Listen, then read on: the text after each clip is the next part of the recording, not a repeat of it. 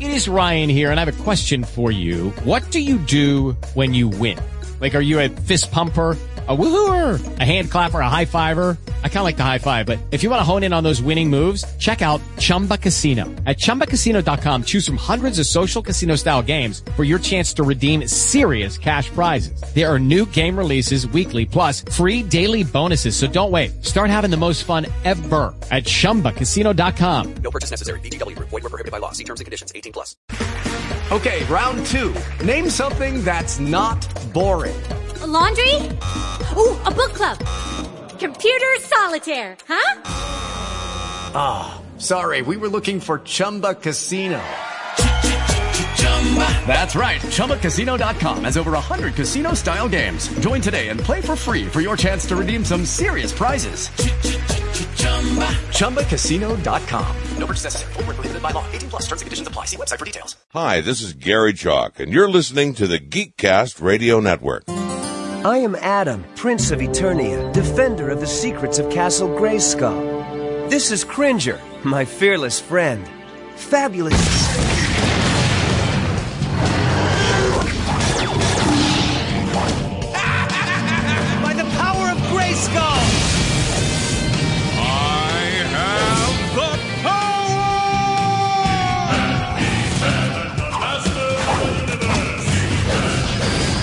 This is Man at Arms, and you are listening to the Masters of Grayskull. Hello, this is Optimus Solo, and welcome to the one hundred twenty-third chapter in our Powers of Grayskull series. With me for this journey into the Masters of the Universe franchise is T F G one Mike. Hello, sir. Hello, sir. How are you? I'm doing fabulous. I have uh, He-Man and Skeletor watching over us on this record, so I think that's apropos. We're and- uh, And I have Funko Pop Prince Adam and Funko Pop Slime Pit He-Man watching over me, so, you know. It's the first He-Man and Skeletor figure I've purchased in... forty years? No, it might be ever. Because I'm sure those were purchased by somebody else to give to me when well, I was... Well, of course, yes. Okay. And this might be the first ones I've ever bought. Well, no, I take that back. I bought a... I might have bought one off of eBay of the original series when I was doing my hero and villain mm. collection, which I need to bust back out and get displayed somewhere. But yeah, this is the new uh, new series origins. of yep. yeah the origins of He-Man. Um, there was a Prince Adam and a Sky Sled available. It was kind of expensive. There was also a Battle Cat available, which was also kind of expensive. I just yes. I just sprung for just Skeletor and He-Man. They didn't have any of the other figures yet. Um, yeah. And I don't know if I'll get any of the other ones or not. I, they are decent figures. They they are flexible. You know, they they pose well. The the sword, the power sword for um or the sword for Skeletor and for He-Man, they they both come with one. Mm-hmm. They're a little disappointing, only because it's like half a sword because they're supposed to, I assume, be mm-hmm. able to be put together. Yeah. Um, I think so. I'm probably most likely, since you're talking about this, I'm probably most likely going to post up Pixel Dan's uh, YouTube video about these figures, right? Uh, in in the show notes for this episode of Powers of Grayskull. But yeah, I, I noticed that when I was watching his videos, that um, uh, it's a half sword kind of thing, and I never liked that when it came to the. Because it just it, it would be fine if they would have designed the other half of the sword to at least look okay when it's apart. Yeah, but it looks like it's just like been cut in half. So yeah, um, but I do like that he came with his uh, axe as well and the shield, and Skeletor obviously came with the Havoc staff as well. And obviously they're more posable than the eighties version. So I right. will, I dig them. They're fine, and they're watching over us on this record. So there we go. Um, are you ready to tr- return to Eternia, sir? Yes, for the final time. Well, at least in this iteration, because this is the last time we can call this the Masters of Grayskull. That's because right. after this, we're done with the two thousand two He-Man show.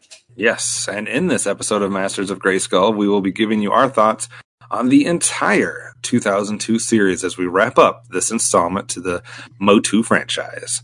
So we hope you're ready, because it's time one last time, for now, to go back to Eternia.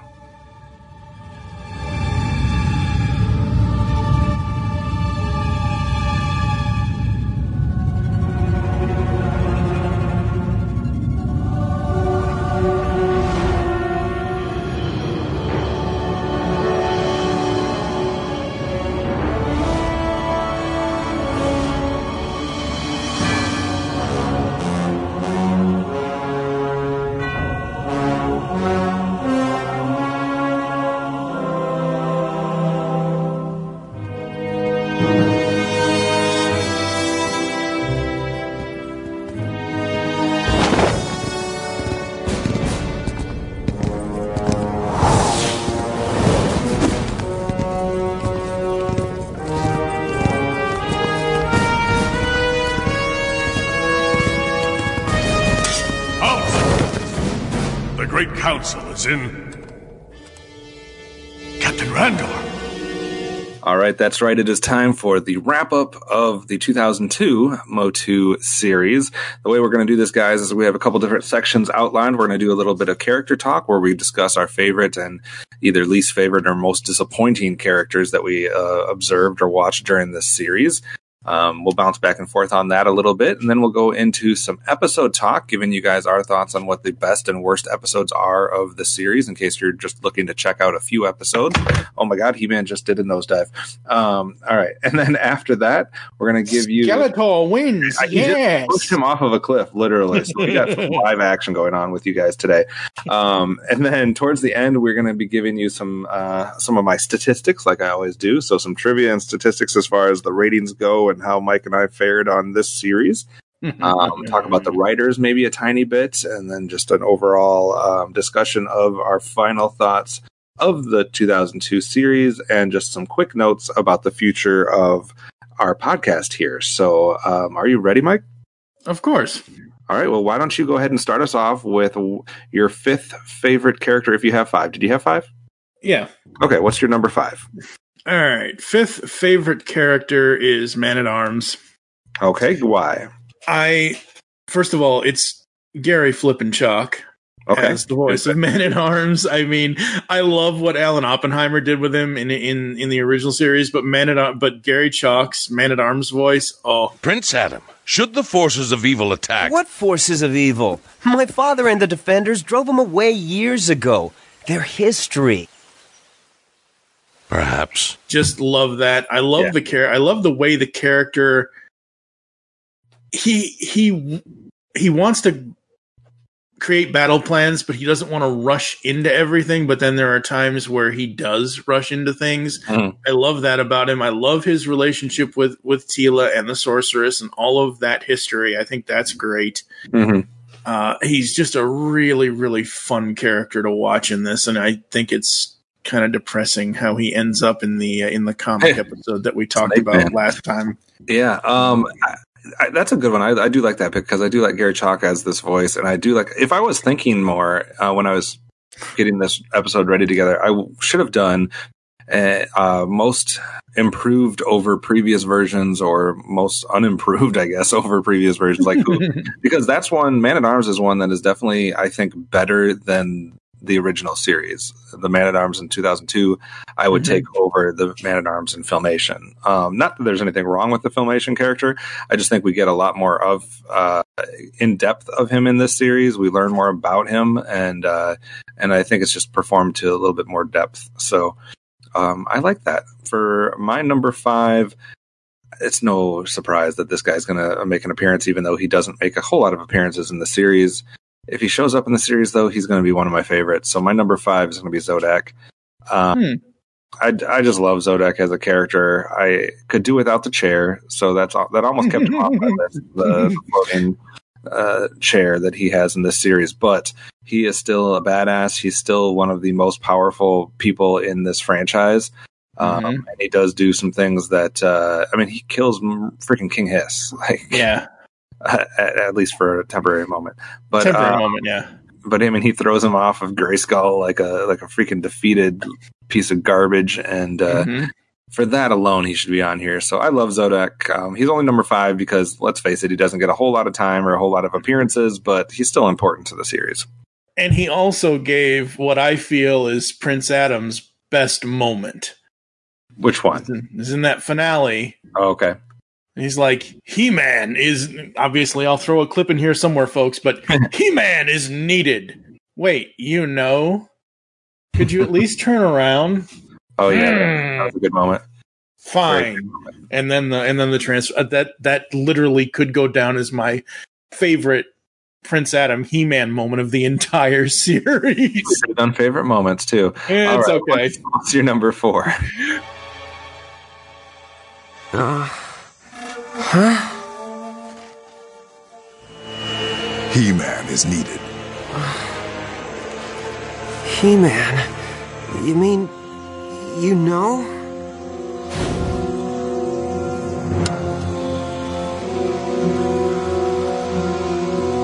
Uh, could you at least turn your back? fine. By the power of Grayskull!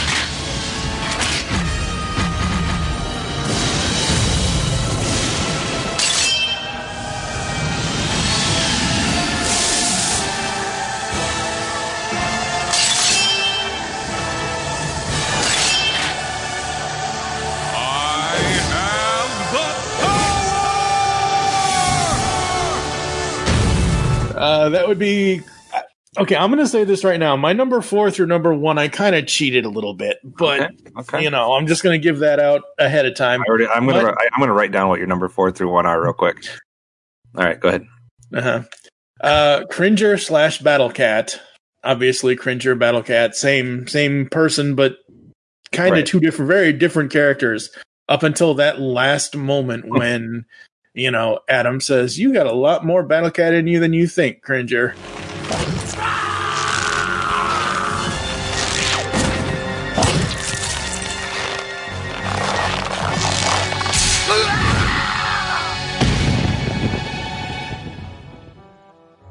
You've got more Battle Cat in you than you think, Cringer. I just love the way they did Battle Cat and Cringer in this. Yes. I love that he doesn't talk. I love that he talks in filmation. Because, again, you got to remember, two very different...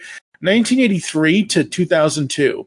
That's almost mm, twenty, twenty-something, thirty-something years, whatever you want to call it. twenty. Kind of thing. Whatever. You know, it, it's one of those things where two different eras, two very different reasonings, and almost every single animal in the eighties, seventies, and eighties talked.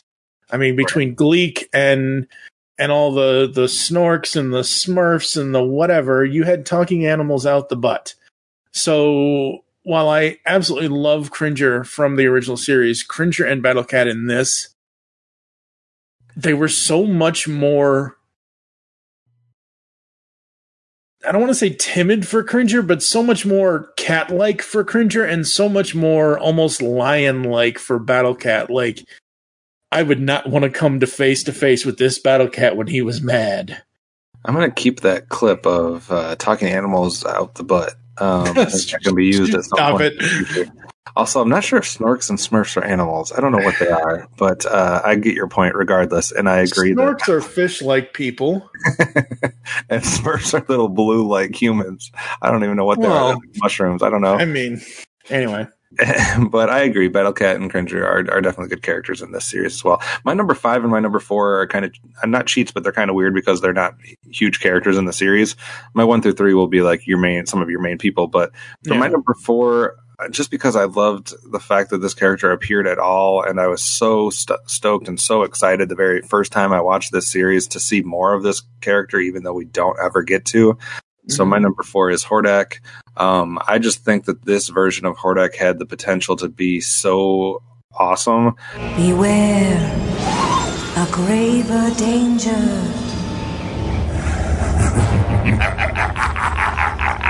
Way better than the version that we end up getting in She-Ra. Nothing against that character, but he, he, what they did with She-Ra is similar to what they did with He-Man in Filmation, and they were making Hordak more of a comedic character.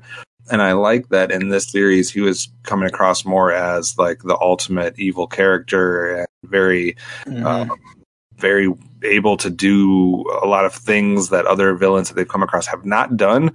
And the whole hierarchy with him and Skeletor and King Hiss, et cetera. So I was just really looking forward to see more of that, that version of that character. So even though we didn't get to see much besides a flashback and a brief appearance. Eternia.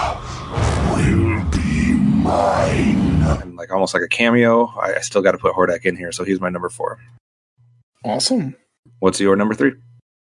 Randor and Marlena, the okay, king okay. and queen, because you cannot have the king without the queen. And they are good in this series. And I agree. They are amazing in this series because they're used more. Mm-hmm. Now that the Council of Elders is no more, where is the power of Eternia? I told you, I don't know. But if I did, I would reveal nothing. Perhaps a little not-so-gentle persuasion is in order. Say hello, Panther. Randor, King Torius has agreed to our terms and signed the agreement. So soon? Your diplomatic skills put my own to shame, Marlena. Now hurry home. Your king misses you. And your queen misses her king. Tell Adam I'm flying over the corridors of Lithos. When he was a child, we'd often come here with Cringer to explore the caves. Out of, like, we've been doing this a decade, folks. Like, mm-hmm. seriously, this podcast has been going on since twenty eleven. And I honestly don't remember a lot of Tales of Eternia. I don't remember a lot of us praise. I'm sure we did. I don't remember a lot of us. There was the one episode where we get the Earth connection with Queen right, Marlena. With Queen Marlena. Oh, yeah. Really background.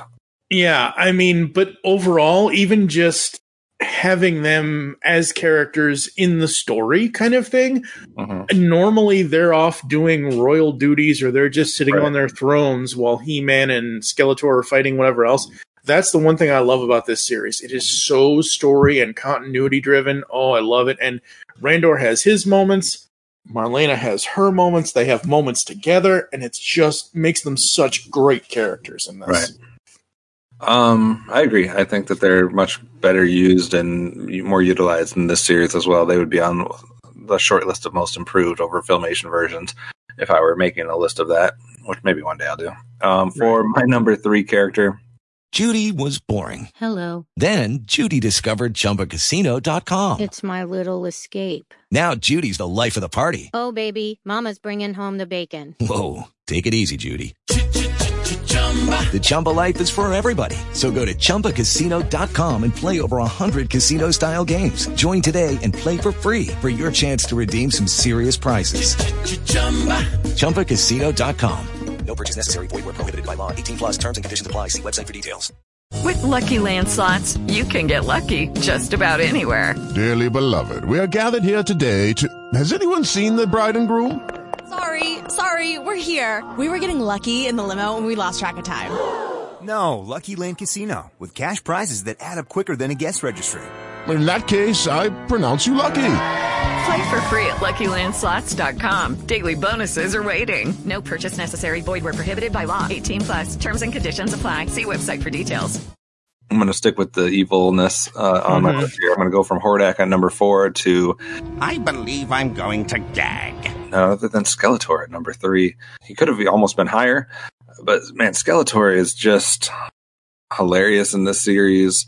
Um, and I guess the difference between this and Filmation, one of the main differences, is in Filmation over the course of obviously a lot more episodes than we got here, it almost became, a, got to a point where Skeletor was redundant. Like it, it got to the point where We've already they've already done everything they're going to do. They're not going to give us much more depth or character for him, so he just became like the same character every episode type thing.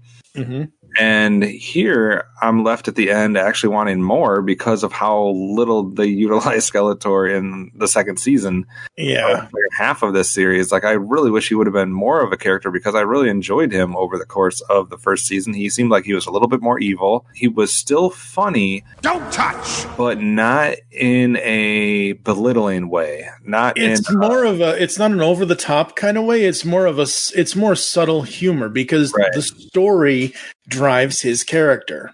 Well, and they did they did him they they made him funny at the expense of other characters and not at the expense of his own character. So right. it's not like he became cheesy and over the top and somebody you were just throwing to the side because he's pathetic. Like he still held on to the powerful, the evil, the sinister aspects of his character while being funny at the expense of other characters. So I prefer that versus him just being a joke himself. I'm not saying he was a complete joke in the Filmation series, but it was more towards the comedic character side than what they yeah. they found a good balance in this series, and that's what I really appreciated. I wish it would I have think been the different. Two. Yeah, yeah. I wish he was more in season two as well. I think the difference. I must find that robotic light bulb before he gets the secret for himself. Hurry, Skeletor, hurry! I am hurrying, I'm hurrying. Revenge is like Jafari stew. It tastes best when served cold. All you will taste is the bitterness of defeat, Keldor. I think not.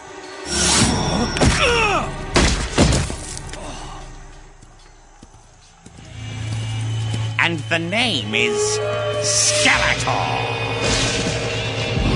Is, and I'm just going to say it right now, Skeletor slash Keldor. Again, me kind. It's they're the same character, but right. It's still cheating. It's two character names. He's my number two, so I'm just going to okay. go right into it. Um, the difference is between two thousand two and Filmation is that they were not.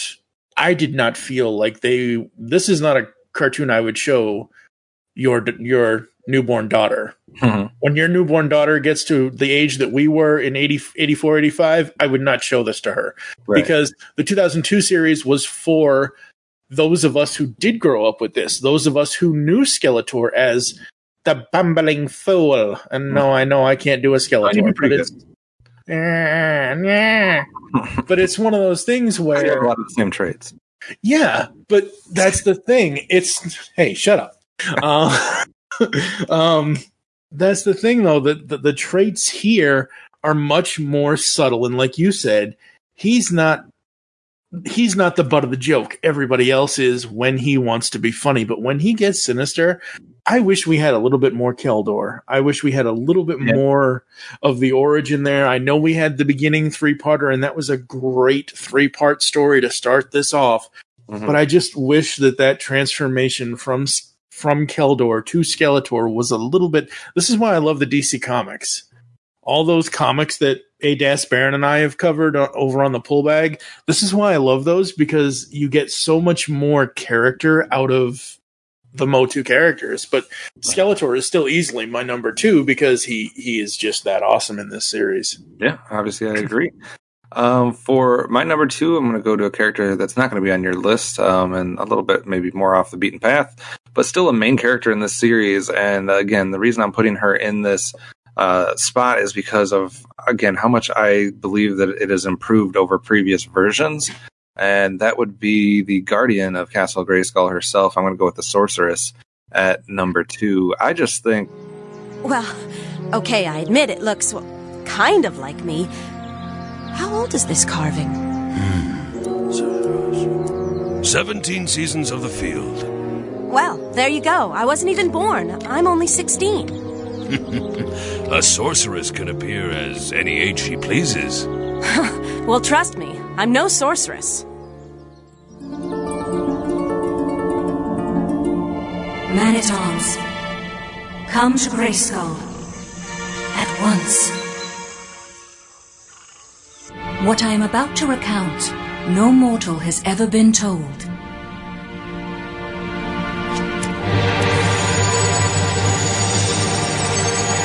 It was many years ago. The isolation of these walls had become too much for me to bear. I longed to walk amongst Eternians, to hear the laughter of children. Skeletor's evil had not yet infected the land. The power of the Elders was secure within the crystal chamber.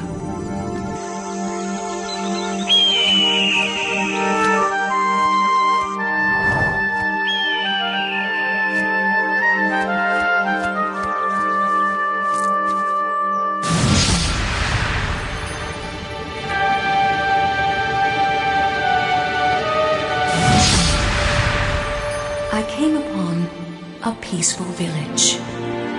The villagers were welcoming and generous, offering me food to eat and a place to sleep. There were simple pleasures to be had. For the first time in as long as I could remember, I felt at peace. But the peace was shattered when an evil warlord by the name of Kravis attacked the village. The villagers tried to defend themselves, but a young boy had informed the warlord of where the weapons were kept. See that? Easy target, just like Odiphus told ya. Odiphus is a big help. Can Odiphus join up?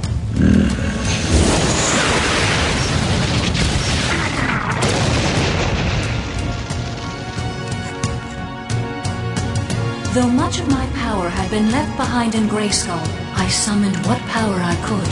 They explore her power, her backstory, her, you know, the history and origin of her character, but then she gets to do so much more.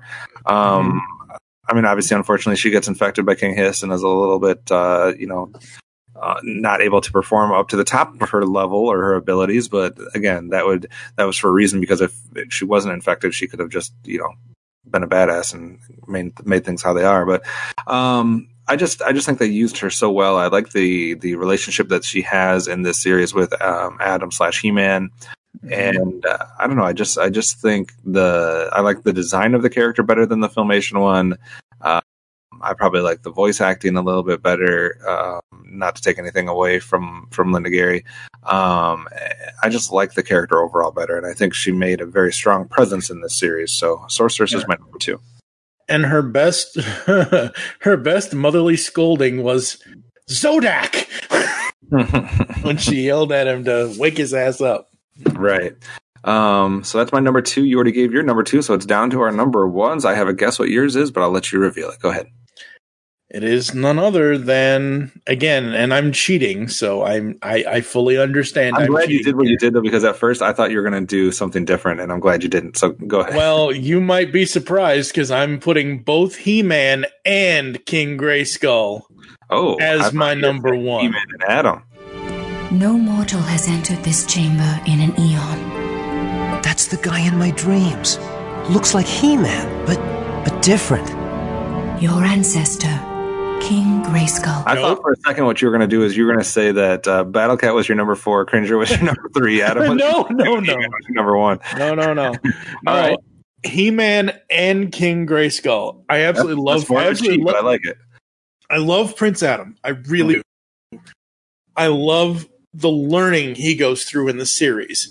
However, He-Man was, except for one that one moment that I mentioned, I think in episode one twenty-one of the podcast, where I felt that he could have been a little smarter dealing with Hiss and figuring all of that out.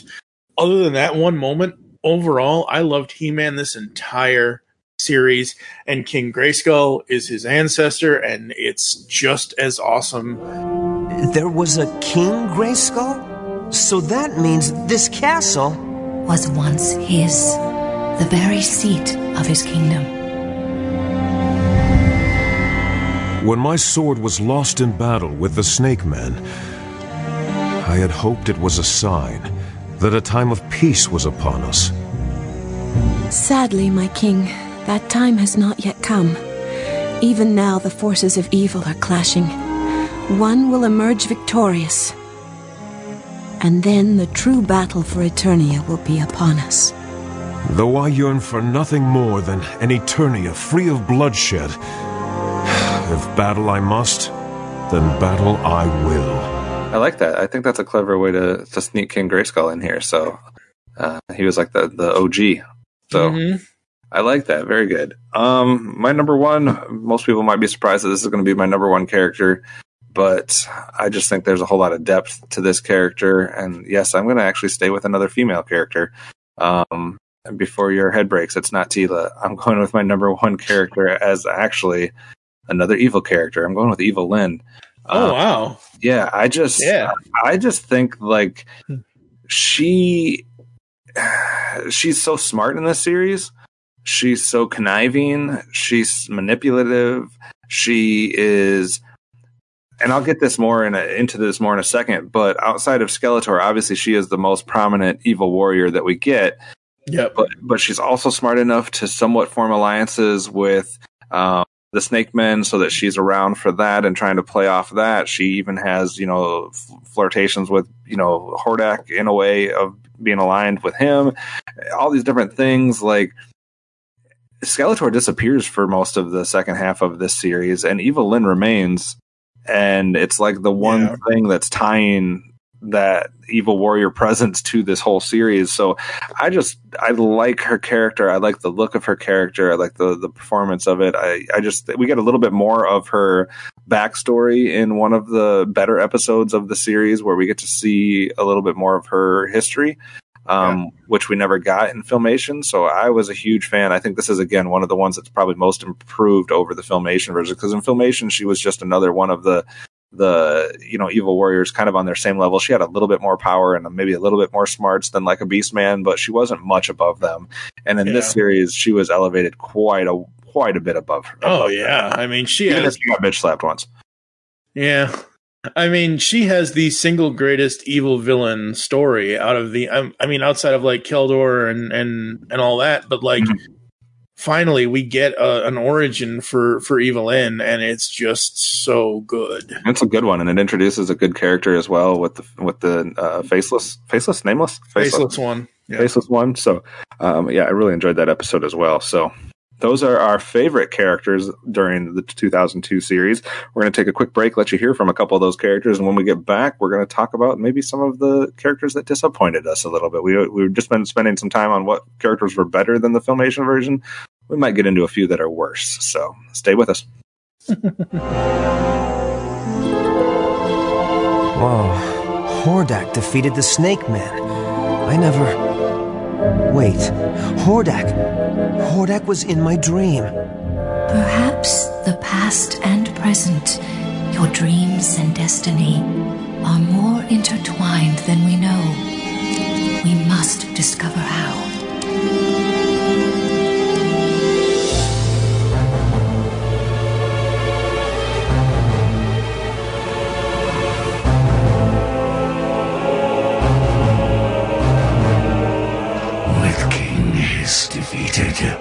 The true prize is now within my reach. The conquest of Eternia. All right, thanks for sticking with us. It's time to go negative for a second. Mike, we're going to talk about least favorite or most disappointing characters, or characters that uh, maybe went the opposite direction from their Filmation counterparts. Um, I think there's one that we're going to have in consensus. I'm interested to see if you have any others. I have a few um, offside of that, but let's go over the one that I know we're both in agreement with, and that would be which one, Mike? King Hiss. Oh no, that that's one of yours. uh, I figured we'd go with Orko first. Um, you know, it's funny. I did not actually write him down because okay. I felt as I felt as the series progressed, he either wasn't around enough, right, or he had moments where he his character grew.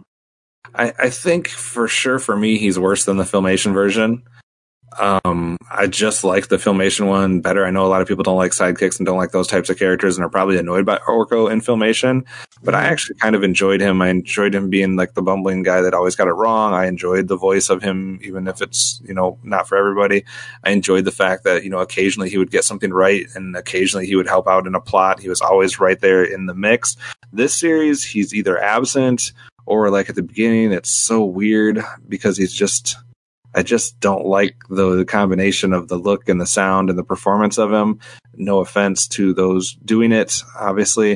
Um, I'm not trying to speak ill of the dead or anything, but uh, mm-hmm. yeah, I just was not a fan of Orko in this series overall. I could have done without him. I, in fact, I think you could remove him from this series and not much changes. Um, but go ahead. He did have one good episode. Again, one good learning moment, Orko's Garden. Uh, yeah. I thought that was a good...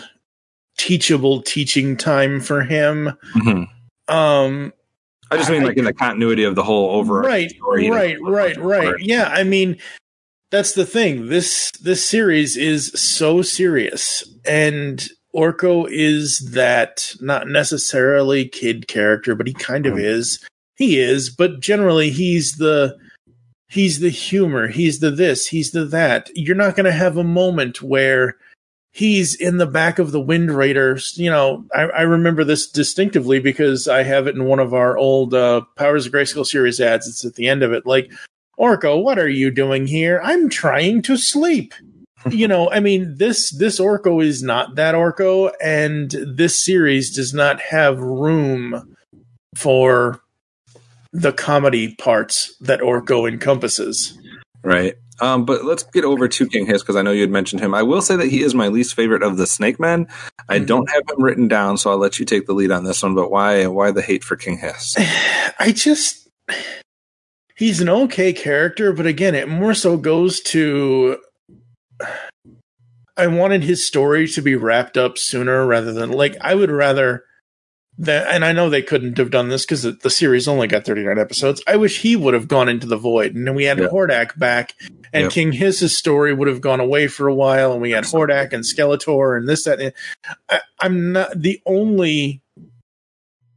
I I just want to say probably two. The only two Snake Men I actually like are Cobra Khan and Tongue Lash. Or you don't like Rattler? Nah, I, I like him for his voice because it's Richard. It's friggin' Rhinox. But right. I, li- I like all. I like a lot of the Snake Men. I like Squeeze. I like Tongue Lasher. I like Rattler. I like Cobra Khan. Um, I don't know about uh, Snake Snake Face. Snake Face. Yeah. Yeah. Um. Honestly, if we could have just taken King Hiss out, and obviously they, they I don't think you can make like Rattler the in charge, or I don't think you can make one of the other ones in charge because they're all kind of henchmen. But let's go ahead and do the crossover that I usually hate. Just bring Serpentor in.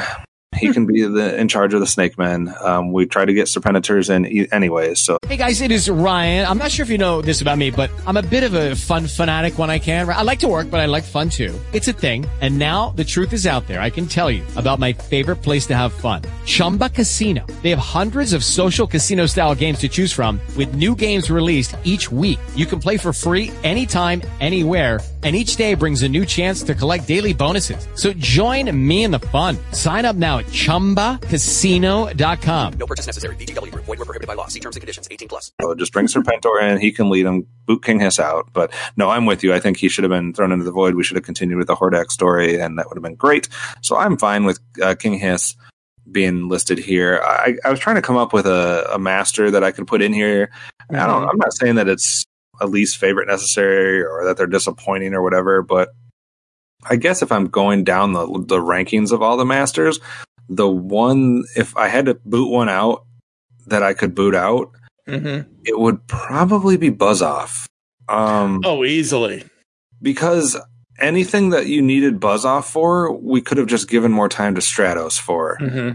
And then we just wouldn't have had to have Buzz Off. So Buzz Off can Buzz Off. And uh, we would have been fine. Give Stratos some time or give some other master some time. But if you need a flying one, we already have Stratos. So I think like the combination of trying to do stuff with Stratos and Buzz Off left me and thinking plus, that Stratos got the short hand. Right. And plus they had the whole thing of Stratos versus Buzz Off, the Andrenids versus the right. Avions. And I'm like, that was fine. Have that episode. But then for that episode, all we needed to see for Buzz yeah. Off, everything else could have been Stratos. Yeah. So, what, what? Any other characters you have written down?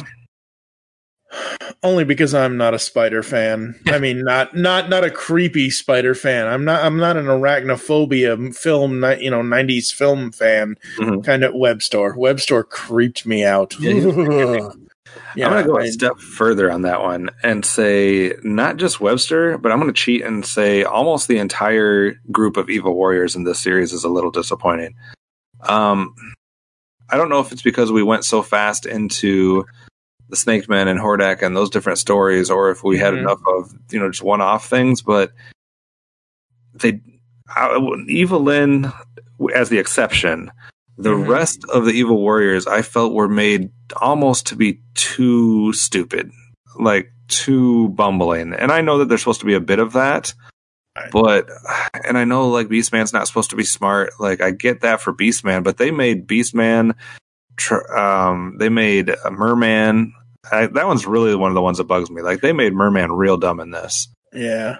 And I don't see him like that. I, I see, like, in my vision, Trapjaw's not dumb. Um, yeah. He just has a certain trait. You know, he's the, the you know, Mm-hmm. The, the guy with a bunch of stuff he can put on his arms. He's going to be like, you know, your every situation guy. Um, and, you know, Triclops is not supposed to be dumb. He's supposed to be able to come up with a lot of things and clever things. But I, I, just, thought, I thought Triclops had a few good moments. He does. I, thought, I just know. felt like they just treated the evil warriors in general as kind of bumbling idiots and yeah. didn't give them much time um, overall. Like if you were to... If you were to like list off the good moments by each of the evil warriors over the course of thirty-nine episodes, you wouldn't have very many. Um, so I was a little disappointed with some of those. I think they kind of pushed them aside to focus on other things. Um, and I, I, I mean, I, I do enjoy the fact that Evil Lyn has been so elevated above them that yeah. she's not quite on their level, but I would have liked a more of like a, almost like a hierarchy. Like, instead of Evil Lyn way up here and then all the other evil warriors down here at the bottom, I would have liked Evil Lyn and then, you know, maybe Triclops and then Trapjaw and then Merman and then Beast. You know what I mean? Like, some type of, like, each one had mm-hmm. a skill set or wasn't quite as dumb as maybe the other one. But I don't know. Yeah.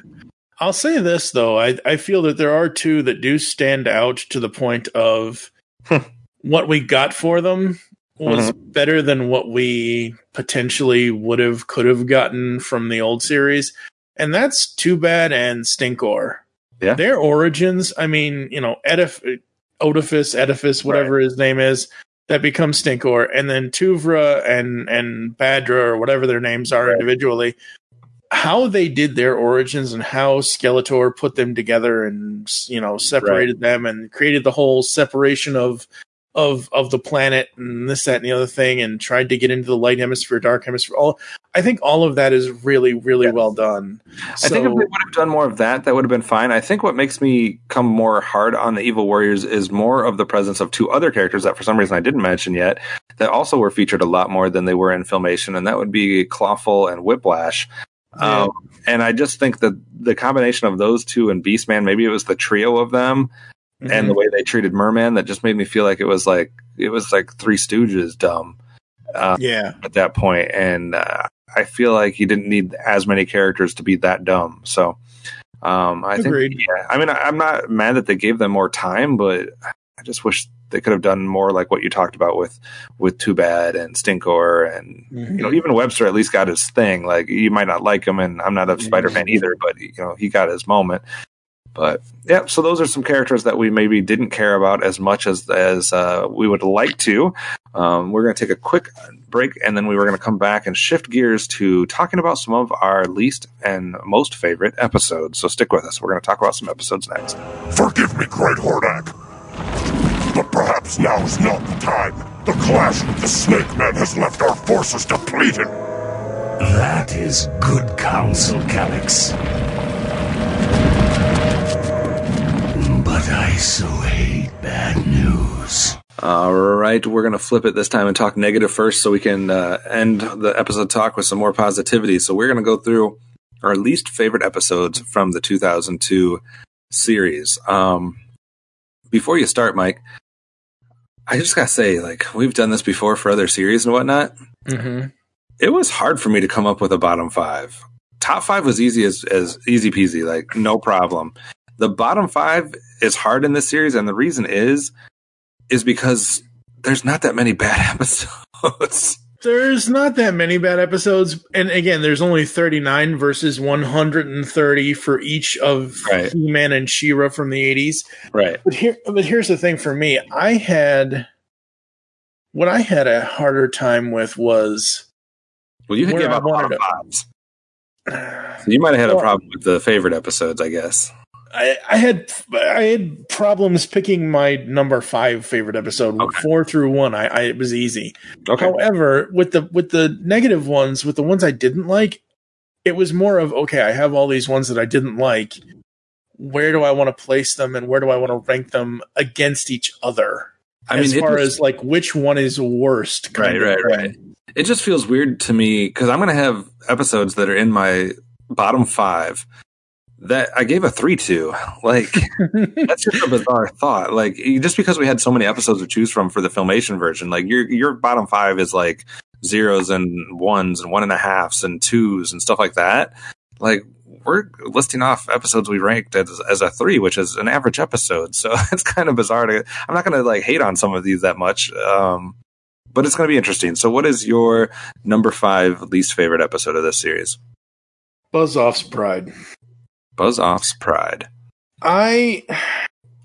It hurts. I know it hurts you to say that. I only gave it a three. Well, here's the problem. Like, and I'm glad I reached out to Christy Marks because mm-hmm. she and her husband, Randy Littlejohn, wrote that episode. I'm glad right. we got the behind the scenes of the someone who wrote on this series, wrote an episode and how it was, I don't want to say dictated, but I will use that term mm-hmm. to them about what they, about what the creators wanted them to write. Yep. And, you know, from what she initially had told us, you know, you can go back to whichever episode of this podcast that Buzz Off's Pride, and I don't remember off the top of my head, folks. Right. It's episode uh, twenty, by the way. Episode what? It's episode twenty of the series. It's that's not what. Ep- podcast no, I, I, I mean, I mean, I mean the podcast episode. Yeah. I don't remember what podcast episode it is that we talked about it, but it's one of those things where it's nice to see that they had issues with doing that episode with He-Man being the prideful one and finding right. a character that the pride thing. And I think it worked with Buzz Off. They made it work. And I remember us, I remember me saying this in the podcast when we did that, when we talked about the episode. However, it's not an episode when I think of this series that I would ever go back to and watch. So no, it's one of my least favorites. Yeah. And it's unfortunate that, um, you know, obviously they had the, the, back and forth they had to deal with uh, during that time um, mm. because it probably could have been better without that. Um, but yeah, if you want to hear more about that, that's episode one fourteen uh, where we talk about uh, Buzz Off's pride. I had that in the running too as one of mine. Um, I had a real debate going on who was going to be my number five pick for the worst, and it was in the running, but I didn't quite go with that one. um, I'm going to go with one that you're going to disagree with just, just to rile you up. But um, I'm going to go with episode three, which is the beginnings part three. Oh, um, come on. This is He-Man trying to save Ram Man, who is captured, and Teela trying to save Man at Arms from Merman. And uh, if you want to go back and listen, uh, this is the first episode that we did in this section, but there's a whole subplot in here with Teela trying to save Man at, at Arms from Merman that is absolutely pointless. Um, it does not belong. It is filler in order to make this three-parter three parts instead of two. Um, we talk about it back when we did this episode, but they had enough content for like two and a third episodes. So they stretched it into three episodes by making this episode over bloated, not necessary, and not nearly as good as the first two. That's my thought on the beginnings part three. What is your number four? My number four is The Deep End, and I had to actually look this one up to remember it, because if I don't remember the damn episode, but this is the episode where He-Man must save Man-at-Arms from the belly of a sea beast. Wait, what did, we, what did you just say? He-Man yeah. must save Man-at-Arms from the belly of a sea beast threatening yep. Castle Grayskull. Yep. yep. I am not a fan of this. Nope. It's about as ridiculous as uh, the plot you mentioned in... Um, in beginnings part three. Yeah, it is the same plot. Yeah. That's the same. Kind of, yeah. Uh, Teela was trying to save Man at Arms from Merman, and he was in the belly of a sea beast. And then we got He-Man being saved by man- saving Man at Arms from the belly of a sea beast also in episode six. Happens in episode three, happens in episode six. It oh, wasn't Lord. good the first time. It's not good the second time. Um, yeah, I'll get into that in a second. Um, oh boy! To back up, uh, I should have said the beginnings part three was written by Dean Stefan. He did a lot mm-hmm. of episodes, but that's who was in my number five. Obviously, you mentioned that Christy Marks did Buzz Off's Pride. The Deep End, which you just mentioned, was written by Brooks Wachtel. Yeah. Uh, for my number four, I am going to go with Kevin Campbell's episode, episode number thirty-six in the series, and that is Web of Evil. Um, Fisto and Man at Arms are drinking in the tavern, uh-huh. shoot, shooting the shit, catching uh-huh. up on all times. They're brothers, I guess. Yeah. Um, this is a confusing episode. It's not needed at this point in the series. Episode thirty-six, it just doesn't belong. It should have been like fifteen episodes earlier, at least. Um, mm-hmm. There's no Skeletor. Um, we had Voltron. We had Donkey Kong roller coaster throughout the castle. Um, we had way too many spiders that I don't care for. So there was, mm-hmm. it was, there was a lot of things involved in this episode, and I didn't care for most of them. So yeah, Web of Evil is just not good. It's, it's a bizarre episode. I don't know what was going on. I think Kevin Campbell was drunk or high or, or on acid or something when he did this episode, or maybe he had like six episodes that he was working on at the time. And they're like, oh, you were canceling the series, so you only can write one. And he just decided to throw a whole bunch of shit in this one, but it's weird. Mm-hmm. Weird. What's your number uh, three? That would be. Uh, I kind of hate to say this, but it is. Uh, it's Second Skin. First of all, too much Snake Men. Second of all, too much Snake Men pulling a mask where they have to find whatever MacGuffin Matrix thing you can think of, kind of thing, And then, you know, turning everybody into snake people. And then that rubbing off into Man at Arms later, because once you go snake, you can't go back, apparently. Yeah. I, I mean, I had a, I gave this one a four, so um, I didn't hate it as much as you. But I remember you not liking it, so I'm not surprised yeah. it shows up here. Um, for my number three, I oh who I don't even remember who wrote yours. Uh, that would be um, the, the second skin, right? That's Steve Melching. Skin, Steve Melching. Oh, I'm sorry, Steve. Yeah, that's why it's so bizarre that you had that there. Anyways, um, for my number three, I'm going to go with the Michael Reeves episode. This is number thirteen in the series.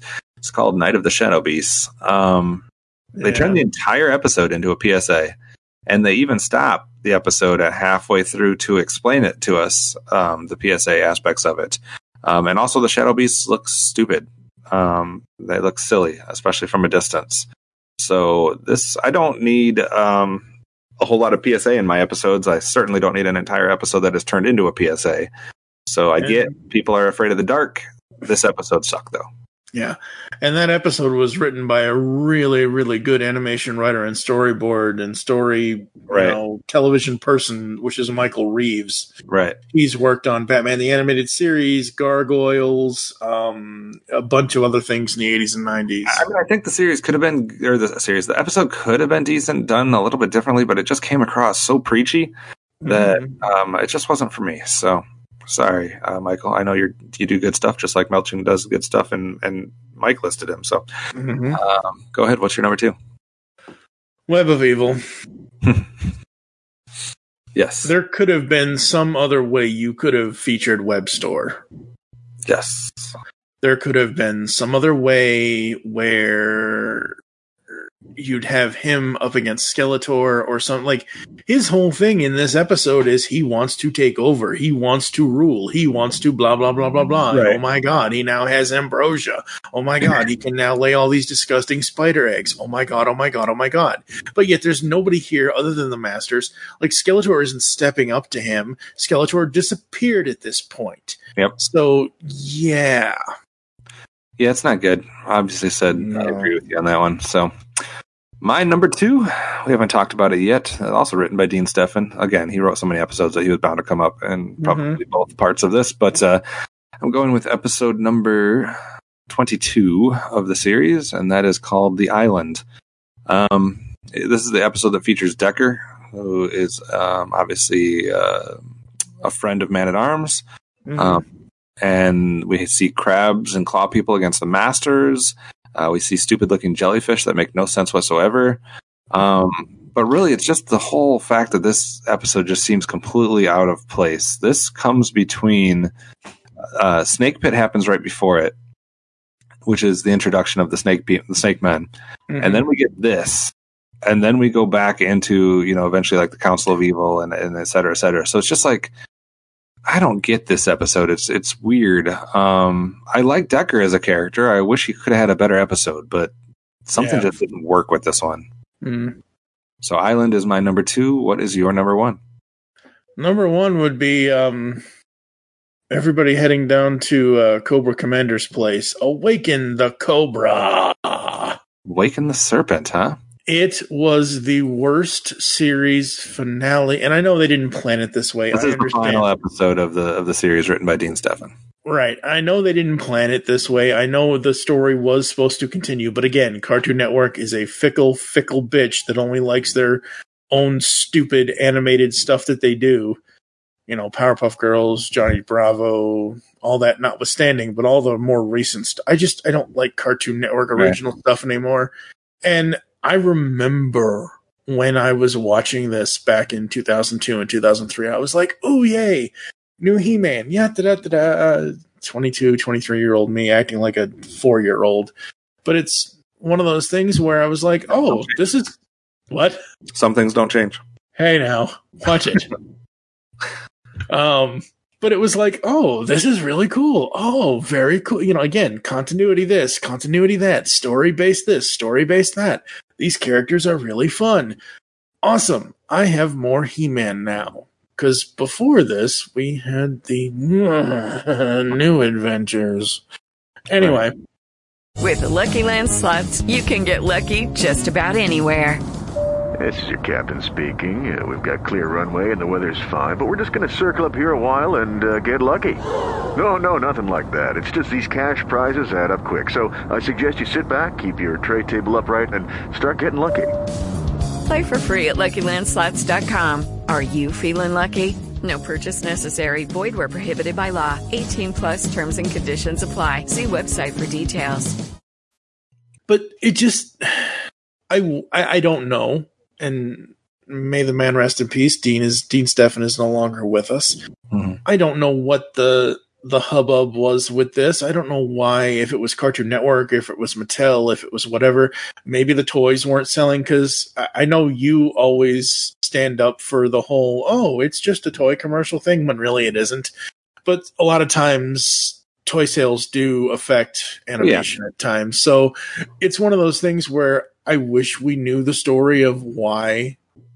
I wish we knew was who was it that made the decision, because if they had just given us like forty-five episodes, if they had just given us a little bit more to get a proper series finale, you know, this is like, you know, Sci-Fi Channel canceling Alphas, or, you know, Firefly only getting one season or something. This just hurts. And for this to be the final episode, it was just underwhelming, because it's more Snake Men stuff that I don't... It, even back then, I didn't care about it. Especially now, I don't. Yeah. I mean, I get that it's disappointing as a series finale. I still don't think it's that bad of an episode. I gave it a four.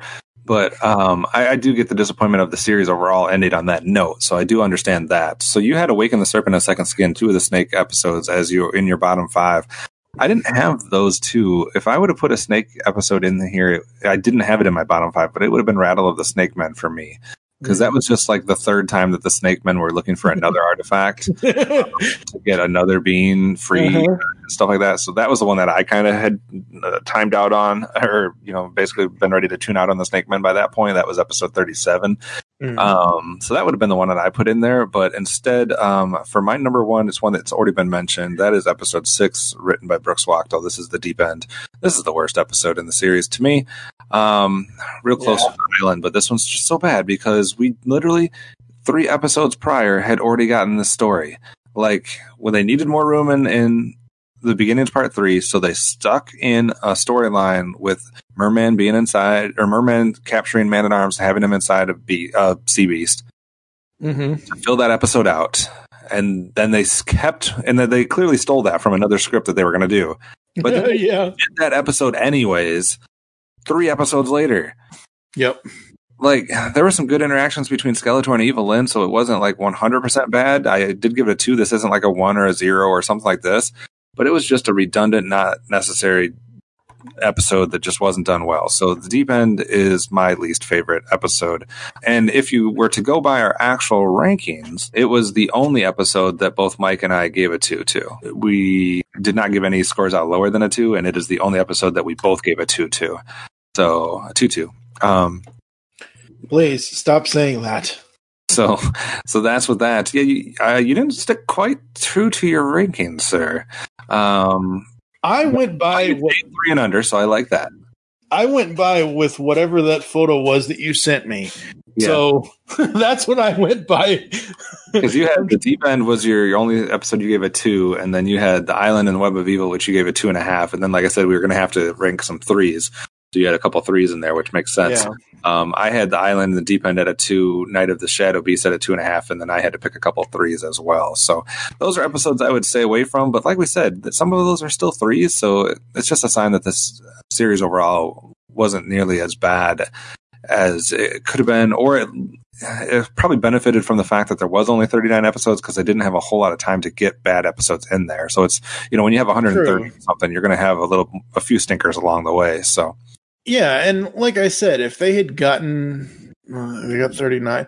If they had gotten to at least six, let's just say two more seasons, sixty-five episodes in total of the entire series, and worked on the story and realized, oh, this is continuity driven. We don't need a, a one-off episode where where Webstor is going to try to take over and no one's going to stop him other than the good guys, kind of thing. Maybe we would have gotten more with Skeletor. Maybe we would have gotten more with Hordak, and we would have left the Snake Men alone. But there's nothing we can do about that now. Mm-hmm. Yeah, uh, we are going to take a quick break, and then we're going to talk some more positive stuff. We're going to tell you which episodes you should check out. If you only have a chance to check out five episodes of this series, we're going to tell you which ones those should be, so stick with us. Never was there a heart as pure and good as yours, my husband. I must act. You must help me. If you choose this path, there is no turning back, and you may perish. And if I do nothing, then all of Eternia shall perish. All right, thanks for sticking with us. Like I said before the break, if you only have a chance to listen to five or watch five episodes of the two thousand two series, this is going to be Mike's and my opinion on which five you should watch. All right, this is a little bit harder for me because there were so many more good episodes um, in this series than there was bad, but... Uh, my ranking system kind of helped because I really only gave five episodes of five. So that was pretty easy for me. You gave like a thousand episodes of five. So it's going to be a lot harder for you. One, two, three, four, five, six, seven, eight, nine, ten, eleven. You have twelve episodes of five. So you had a harder time probably narrowing this down. But what did you come up with your fifth best episode of this series? My number six and number five. Number five is a tie between okay. Machinac's Lament and Sweet Smell of Victory. Okay. I love what they did with Mechanac here. I love that they kind of tie him into Count Marzo in the beginning kind of thing. I thought that was really cool. I thought that was a great way to introduce Marzo, a great way to show off Mechanac. I think that's great. Sweet Smell of Victory is just a fun friggin' episode because you have an origin for Stinkor. You have this little character that everybody's looking for, that he just wants to fit in kind of thing. And then he, you know, finally just rebels against everything and says, screw it, I'm going to be an evil warrior, and smell is going to be my my evil power. And I just, I love that. I thought that was great. Interesting. You did not rank Sweet Smell of Victory as a five when we watched it. I know I didn't. Uh, that was interesting. You gave that one a three and a half, so I'm interested that that, that made it in there amongst your twelve fives. But um, uh, Mechanac Lament, you gave that one a five. Uh, I gave that one a four and a half, so obviously I'm not going to disagree with that. Right. Um, that was written by Laura Olson and Eric Runnels. Uh, Sweet Smell of Victory was Kevin Campbell. Uh, but interesting, that's not what I thought was going to be your tie. So, all right, all right. Um, for my number five, I am going to go with episode twenty-one, written by Stephen Melching, and that is Snake Pit. Um, that would be the initial introduction to the Snake Men. Um, we get a lot of Cobra Khan in here. We get the history of Snake Mountain. We get the history of the Council of Elders. Uh, its first appearance by Zodac. So there is just a whole lot to enjoy and, and like about Snake Pit. It's also kind of a kickoff, or kind of when the, when the tide turned in this series, like from Snake Pit through the end, it's a different vibe. It's a different set of stories for the most part. So it's almost, uh, I mean, it's a new season, basically. So um, I enjoyed Snake Pit. Obviously, I already talked about how Zodac was one of my favorite characters. I like the Snake Men being involved in this. I know it sounds like we don't, because we've bitched about King Hiss being one of our least favorite characters. We rattled off a couple of them as our less favorite episodes. But Snake Men overall are good in this series, and I enjoy that they're there. It adds a lot to the second season. So Snake Pit is my number five. What is your number four? My number four is... Which, by the way, hold on, time out. Uh, Snake Pit, we both gave a five to. So, mm-hmm. It's definitely... No, absolutely. The, again, origin episodes are always good. Origin yeah. episodes give us backstory of what we may not have known before, or m- maybe what we've always wanted to know. That's mm-hmm. absolutely fine. The rest of the Snake Men episodes? Eh, whatever. There's a couple other good ones, but anyways, go ahead with your next yeah. one. Number four for me is Out of the Past. All because right. we get Teela's origin, we get Sorceress's origin, we get this whole cool Sorceress story. It's easily the best Teela episode of the entire series. Still a Teela episode, though. That's why I only gave it a four and a half. But no, it's a good episode. I'm not trying to right too hard on it. Um, yeah, Out of the Past is a good episode. I was trying to find out uh, who wrote that one. That would be Dean Stefan. So yep, Dean Stefan. Um, That was a, the one of the ones that kind of came in at the end, too, with the second season, so to speak. So I enjoyed that one. Episode three of the second season. Yeah. Um, so out for mine, um, I'm going to cheat just like you did. And I'm going to go with a tie for my number four pick. And Mai Tai, Mai Tai, um, not the drink, um, but Mai Tai would be Ra- Rise of the Snake Men Part one and Rise of the Snake Men Part two. Um, these are episodes thirty and thirty-one, both written by Steve Melching. So yes, that's three Steve Melching episodes in a row for me. Um, we got the introduction of the Snake Men and Snake Pit, like I said before. In Rise of the Snake Men, though, this is when we get to meet Squeeze and King Hiss and Snake Face and Tongue Lasher. They're finally, you know, basically um, released, and this is like where we hit the ground running. So I thought this two-parter was fantastic. I had given a five to both parts of it. Um, I know you had only given a five to one of them and you gave a four to the other one, but that's still mm-hmm. pretty good. Yeah. Um, I just, I just think this was a really kind of cool way to continue the Snake Men story in this. And I had not soured on the Snake Men yet. You know, we got Snake Pit. Um, we got a few other episodes. We get the two-parter for Rise of the Snake Men and a little bit more. And then is, I think, when it starts to go off the chains a little bit. Yeah. Um, you know, as we get to Second Skin and Rattle of the Snake Men and Awaken the Serpent, that's when it kind of gets into overkill. But at the beginning there, I still think it was hitting on all cylinders. So I like the Rise of the Snake Men two-parter. Absolutely. What's, what's your number three, sir? That would be, oh boy, that would be The Last Stand, which technically should have been Council of Evil Part three. It is, but I was so... Also written by Dean Stefan.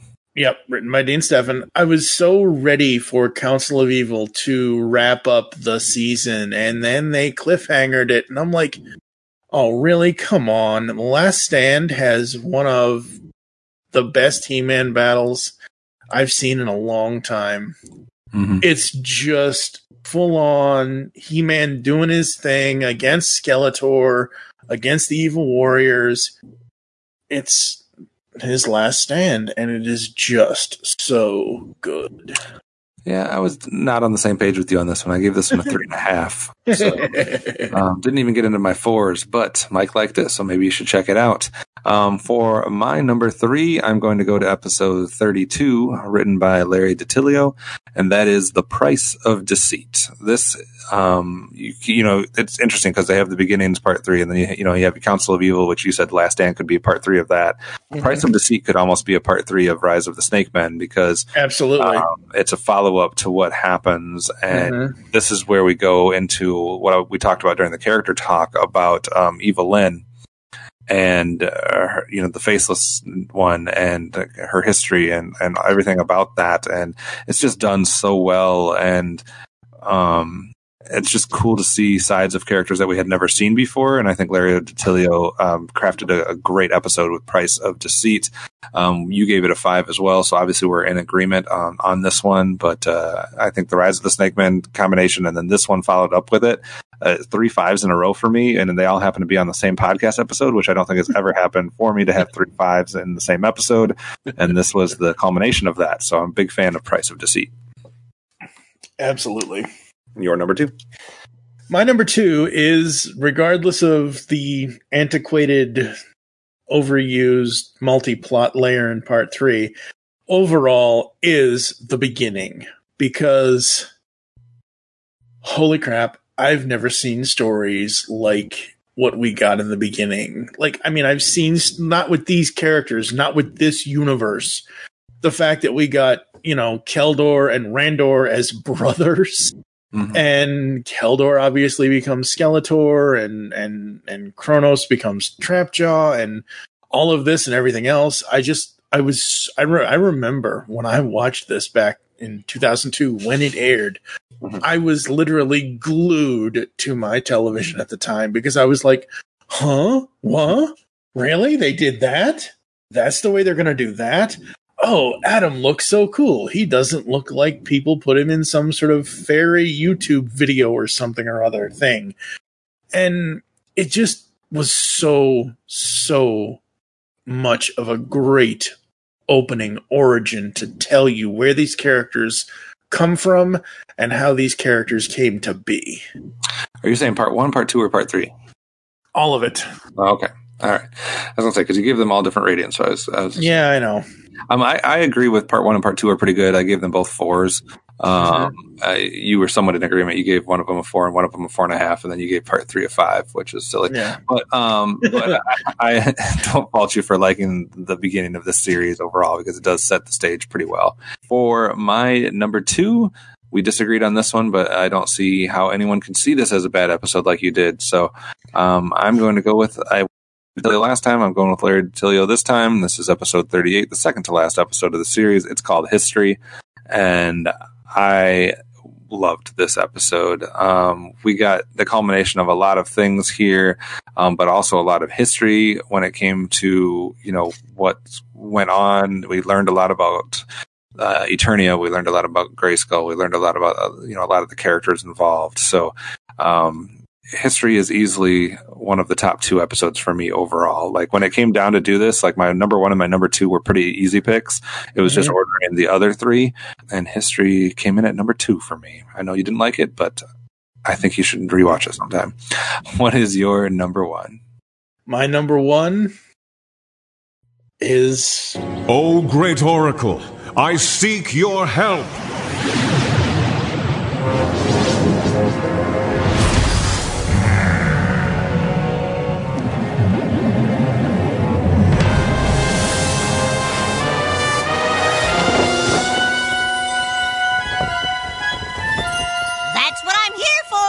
Namesake of the podcast, folks. Yeah, you made it. Oracle, what sort of trickery? I journeyed to find great power. You open the box. It contains a sword of power. But this is my sword. I lost it in battle with the Snake Man. It possesses no great power. No, but you do.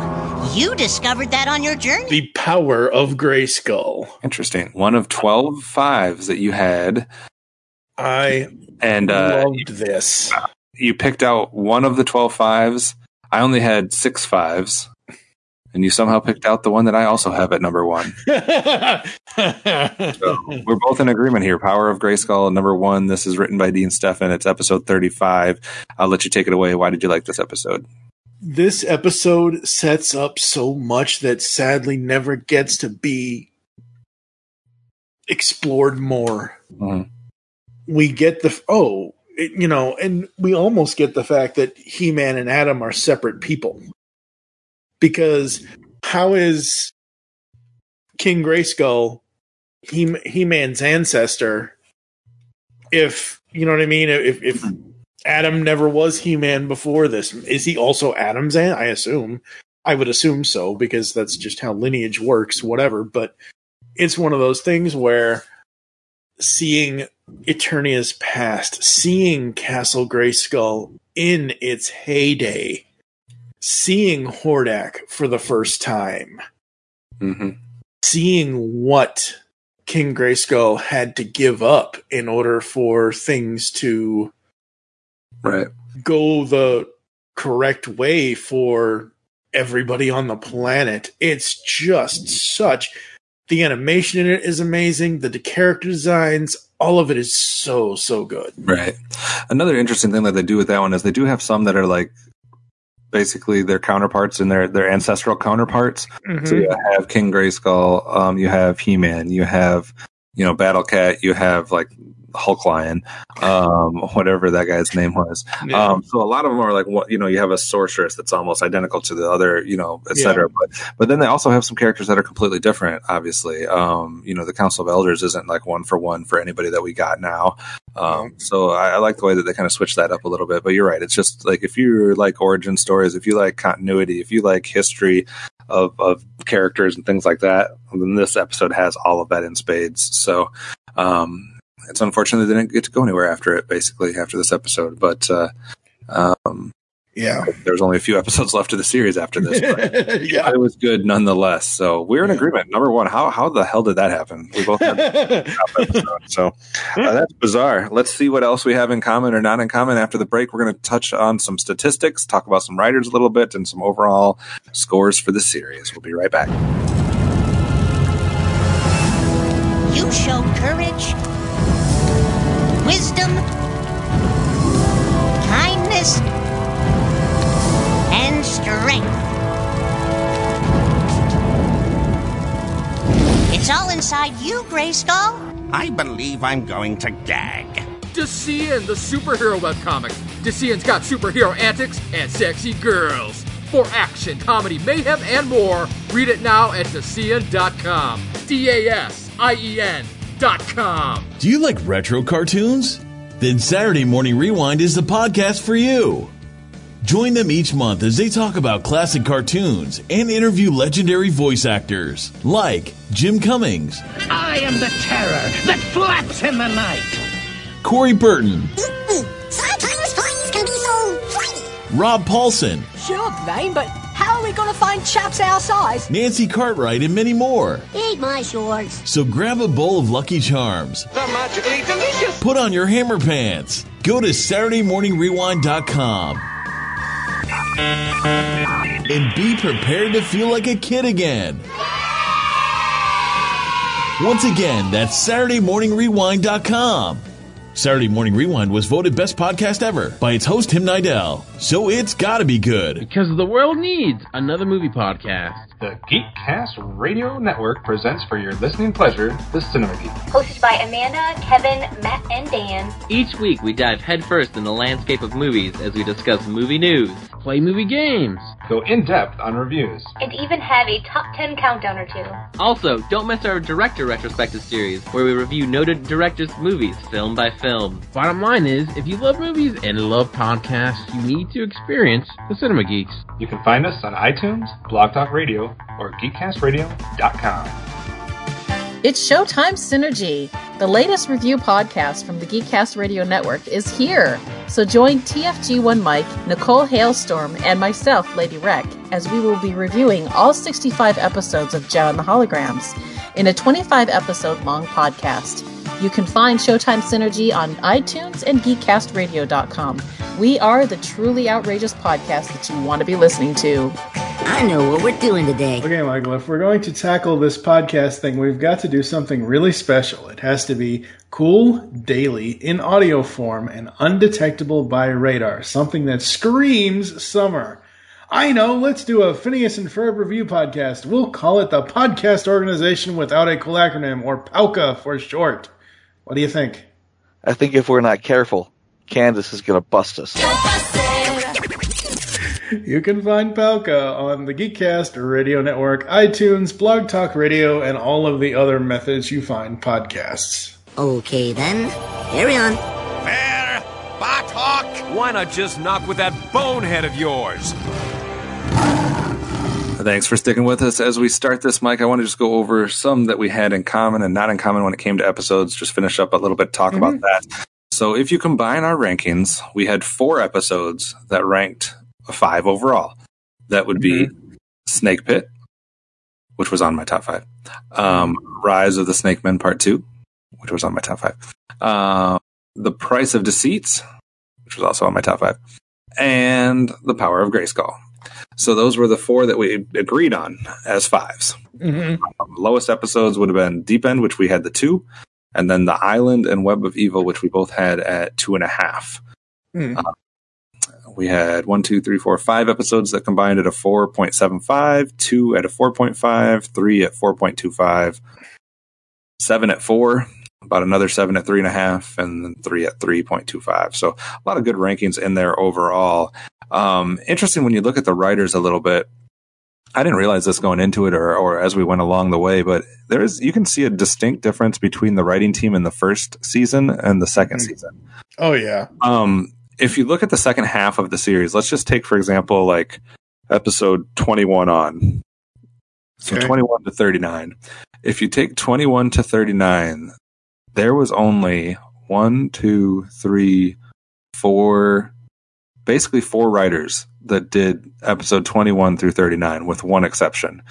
Um, the one exception would be Michael Halperin did one episode. Mm-hmm. But other than that, we had Kevin Campbell did two. We had Larry DiTilio did three. Mm-hmm. Steven Melching did five. And then Dean Stefan did the rest. Right. Um, so that's so if you look at the second half, you're only looking at like four or five names. Yeah. If you look at the first half, outside of the first four episodes, which were all Dean Stefan, and then he did one more episode later, mm-hmm. and Michael Reeves did three, um, Larry DiTilio did two, William Forrest Claverius did two, um, everybody else, or Len Uli did two, and everybody else did one.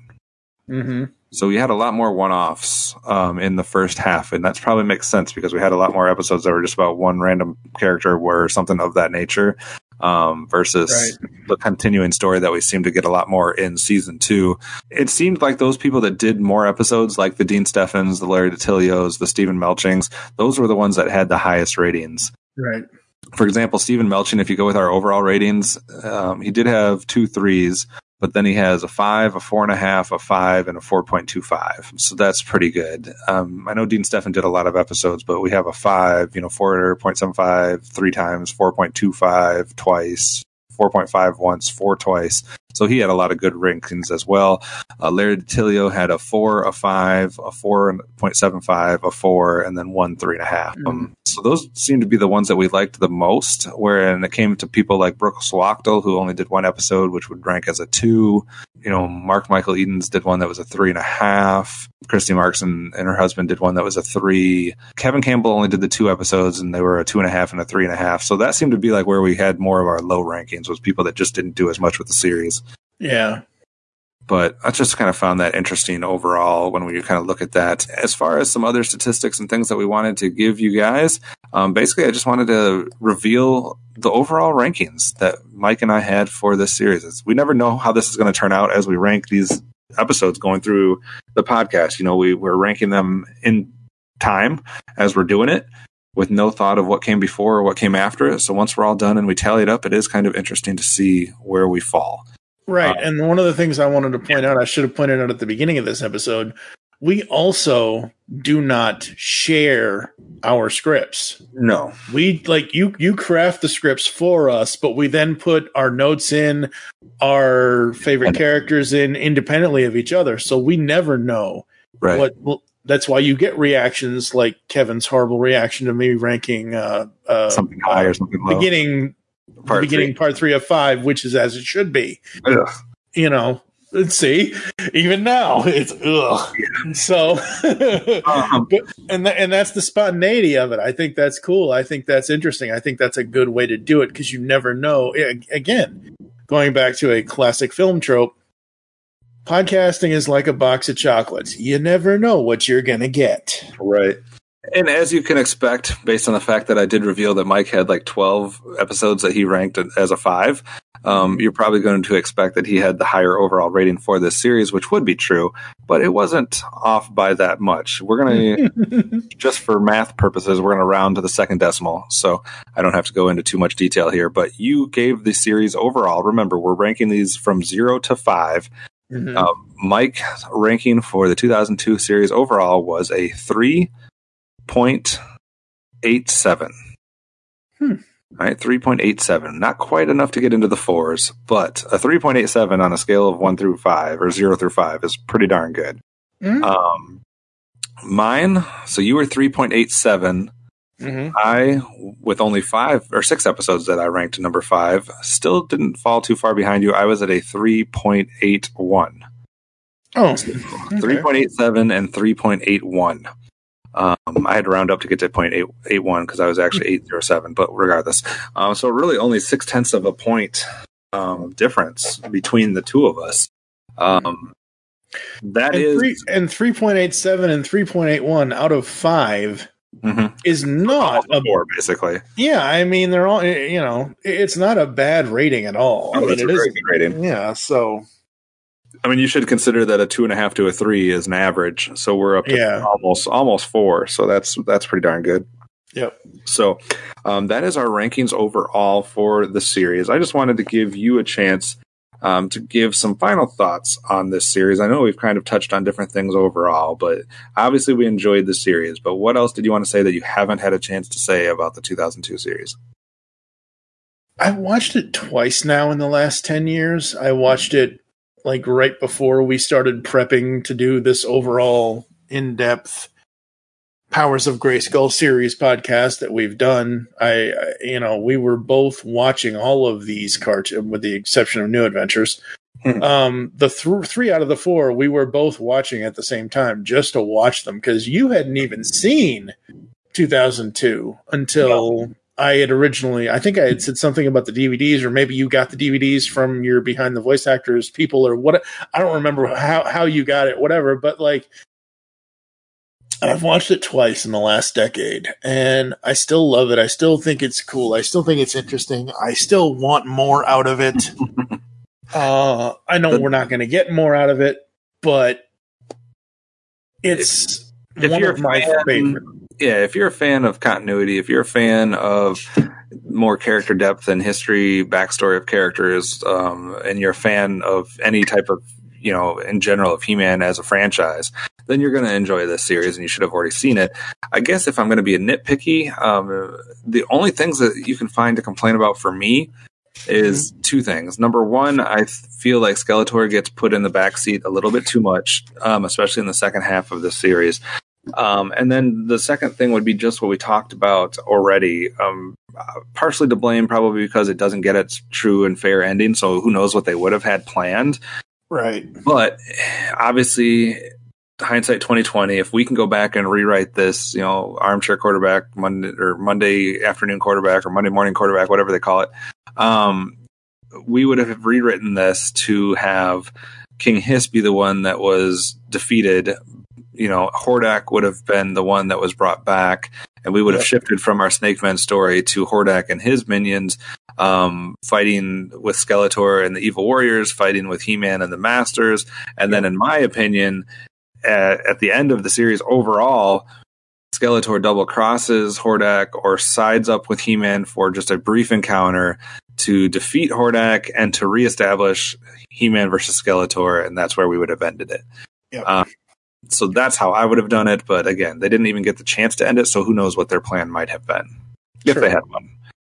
So right. It's a good series, though, and it's definitely worth watching. Oh, absolutely. Yes. So, all right. That is it for me. I'm going to turn it over to Mike to tell you all the deets about um, how you can get in contact with us and to tease the future of what we're doing here. All right. So let the teasing commence. We are... We ain't done, folks. Nope. We are completing the original journey. Episode one twenty-four will be our film commentary of the nineteen eighty-seven Masters of the Universe film, starring Dolph Lundgren and Frank Langella yeah. as He-Man and Skeletor, respectively. Episode one twenty-five, I'm entitling Powers of Grayskull Series, This Was Your Life. This is basically a clip show. However, we will also be comparing and contrasting all four Masters of the Universe cartoon series that are out to this point. Yes. Now, I know there is another one that's already out currently, but again, I'm talking in the way that we were talking about setting this show up a decade ago. Mm-hmm. This Netflix show was planned to be one hundred twenty-five episodes. It was planned to be one hundred twenty-five so episodes. There. We will get there, and we will actually surpass it. I am going to reveal now in this episode that we will reach one hundred thirty podcasts for now. With the potential to get more. With the potential to get more, because one twenty-six to one twenty-nine point five, it's the only way I could get all five seasons in a single episode. It's just a numbering thing, folks. It's not a less episode than anything else. So one twenty-six to one twenty-nine point five, we are going to review the Netflix She-Ra series season by season. So if you listen to any of the season stuff that Tooncast has done, we're going to talk about the entire season, the characters in each season, the plot lines. We'll have favorites and least favorites and that kind of thing. I will try my best not to be a, a diva when it comes to this series, because I'll straight up tell you right now, I watched each of these seasons and I hated the show more and more as I watched. I dreaded all of Netflix. Them? Yes, I watched all of them. Okay. okay, okay, I watched four out of the five. I watched the first episode of season five, and then I watched the series finale in season five. So I haven't seen the middle part of season five, but I did watch the first four seasons of Netflix She-Ra when it came out.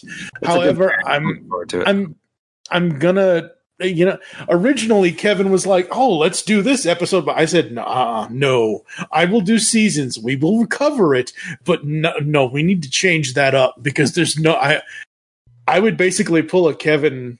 I'd basically pull a you when you were tired of Mask. I'd leave. I so in order for us to even do this, he had to concede to do it season by season. And I just think for the Netflix show, that's a much better way of doing it because most of the most of the seasons out of the five seasons that there are, they're like thirteen episodes each, right. And that's not. I don't want.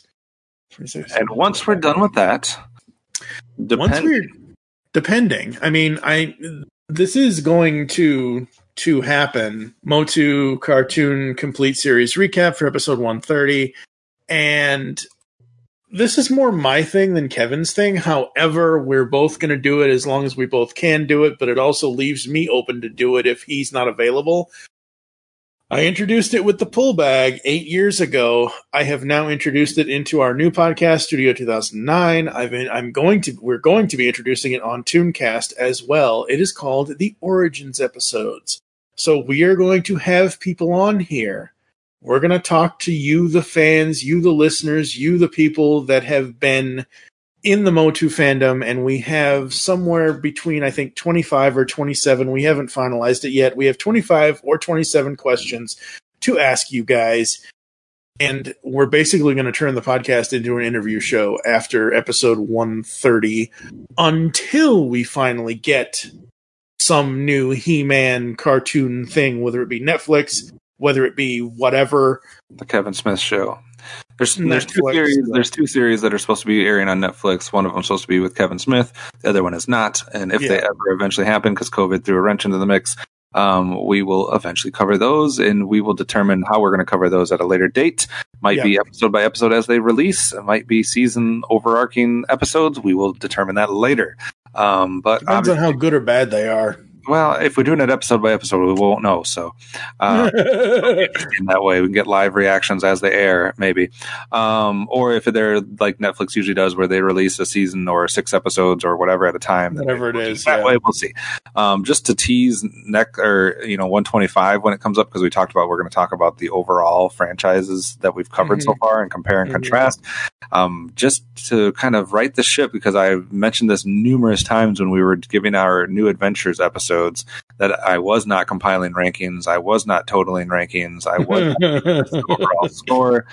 Guess what, guys? I lied. Um, I have uh, rectified that. And when I was doing the MOTU two thousand two series rankings, I went back and did the New Adventure ones as well. So we will have our overall ranking of every series that we have done so far, both Mike and myself. So yeah. that'll be coming in episode one twenty-five as well. Did we anything else? one thirty actually. one twenty-five is the is the is the clip show. Oh yeah. Whichever episode we cover everything. Right. All right. Anything else, Mike? I think that's it. All right. Well, take us away, sir. Will do. Thank you for listening to us as we are the Masters of Grayskull for the last time in this episode. If you'd like to get in contact with us or leave feedback for the show, there are several ways to do so. Visit the website, geek cast radio dot com, where you can comment on this and all of our other episode posts from all the other written stuff, podcast stuff, everything we do, Cinema Geeks, Talking in Circles, Altered Geek, basically any other show that isn't me, because my shows suck. Here are all the ways you can listen to us nowadays. Apple and Google Podcasts, Spotify, and of course, the home where our files exist, Spreaker. You can also use any other podcatching client you choose, but I prefer you use those. Leave the show's feedback in iTunes. Please do this. I actually did just check this because I was getting the iTunes links for other promotional purposes.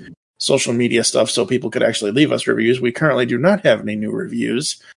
Follow us on Twitter. At Geekcast Radio is the network Twitter. At Pow of Grayskull is the show Twitter. I am at T F G one. And Mike, what is your Twitter? My Twitter is at Optimus Solo, and if you have comments about any of the series that we've talked about so far, it now would be a good time to send us that feedback. Either send a direct message on Twitter, you know, leave us feedback on iTunes, because we should be able to include any of that in the clip show or in the one thirty show. We'll try to find a way to fit it in one of those two episodes if you leave it to us in a hurry. Yep. You can also email us feedback at geekcastradio dot com. So there's that. I gotta put that in the in the uh, in the. In so there's the- lots of ways to get in touch with us. So no excuses from any of you.